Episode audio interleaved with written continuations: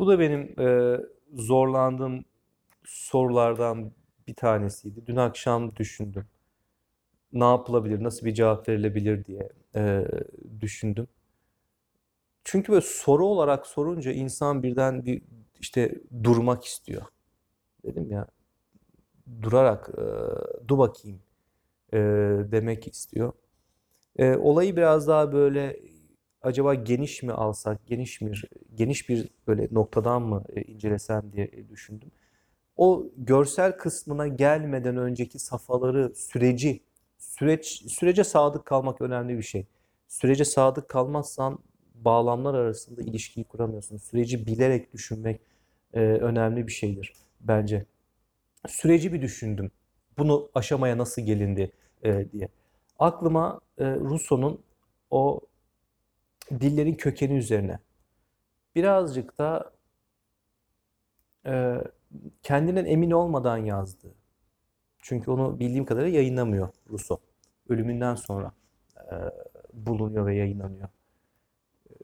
Eksik bir eser aslında.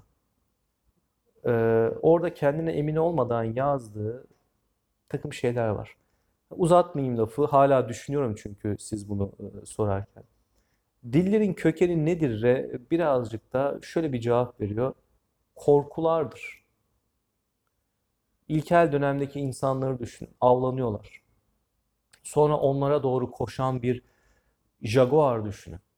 O jaguarı o ürkü, ürküntüyle birlikte bir ses çıkararak işaret ediyor.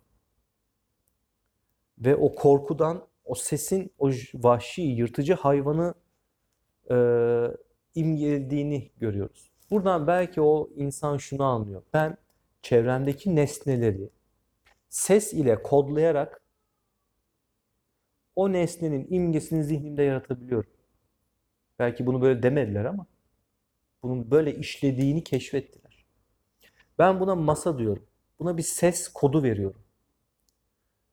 Niçin buna masa diyorum? Hiçbir sebebi yok. Sizin bir TC kimlik numaranız var. Niçin o numara? Hiçbir sebebi yok. Ama bir numara olmalı.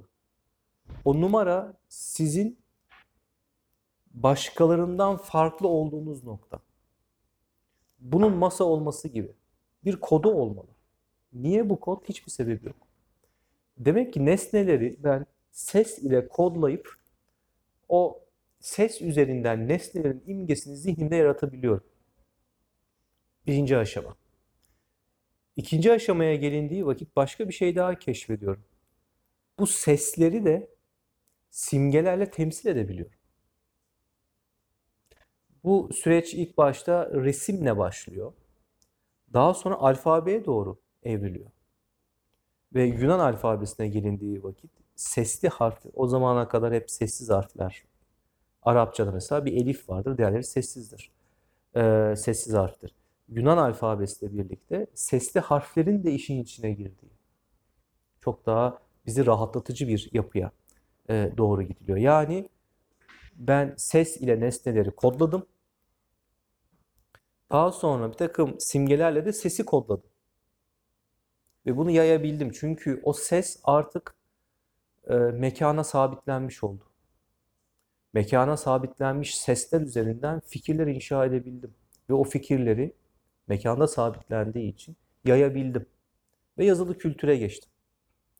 Bu yazılı kültüre geçiş içerisinde bilgiyi depoladım.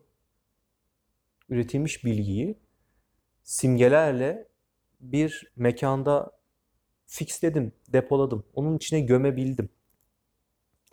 Yazılı kültüre geçtikten e, sonra elbette ki görsel olanlar ya da sözlü olanlar silinip gitmiyor. Hala bizimle e, var oluyor var oluyor ama en ileri formda ki form olarak yazılı kültürü e, görmekteyiz. Fakat daha sonra başka e, dönüşümler de söz konusu oluyor.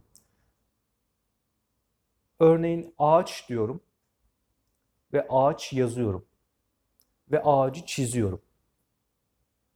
Bunların hiçbirisi ağacı birebir size göstermiyor.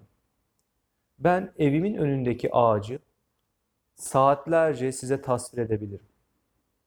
Türünden, Latince isminden, yapraklarından, köklerinden, çevreye verdiği faydalardan saatlerce bahsederim. O ağacın imgesini zihninizde kelimelerimle inşa edebilirim.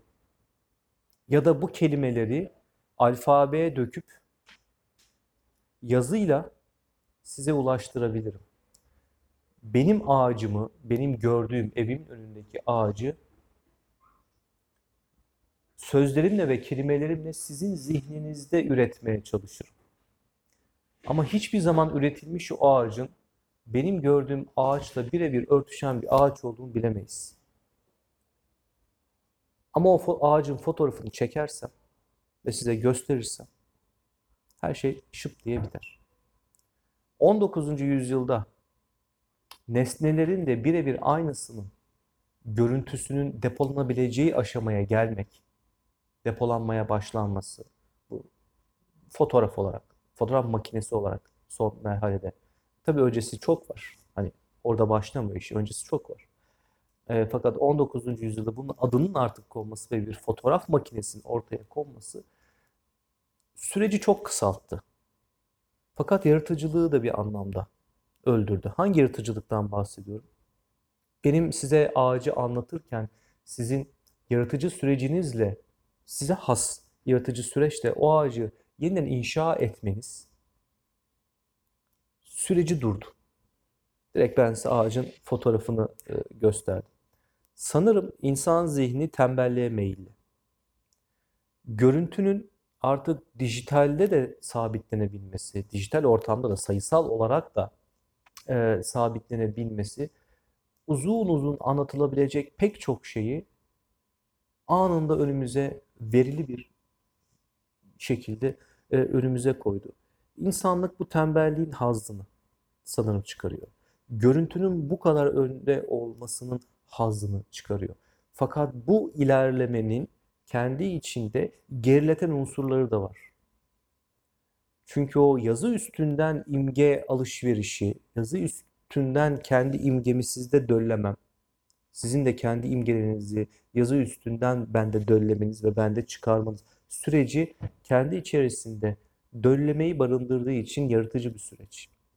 Fakat bu imgelerin fotoğraflarını, resimlerini dijital olsun olmasın şak diye önünüze koymam süreci kısaltır fakat yaratıcılığı e, öldüren bir süreç. E, yine verdiğim bir örnek, bunu biliyorsunuz. Madame Bovary. Sayfalarca anlatılıyor romanda. Fettan bir kadın. Ee, ve siz o kelimeler üstünden kendi Madame Bovary'nizi zihninizde inşa ediyorsunuz. Film de çekildi.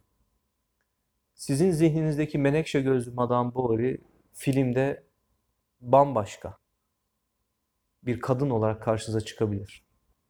Çünkü verili bir Madame Bovary görüyorsunuz. Ona e, bakıyorsunuz.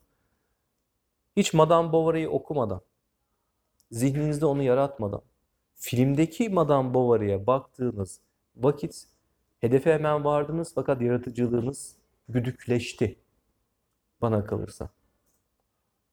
Görsel kültürün bu kadar ön planda olması ve yaratıcılığın bu kültür içerisinde erozyona e, uğraması bana birazcık da o antik Yunan'daki karşı tartışmaları e, hatırlatıyor. Önemli olan öz müdür, görüntü müdür, zarf mıdır, mazruf mudur ilişkisini hatırlatıyor. E, özellikle 20. yüzyıl zarfın galip geldiği, mazrufun unutulduğu yüzyıl olarak belki de tanımlanabilir.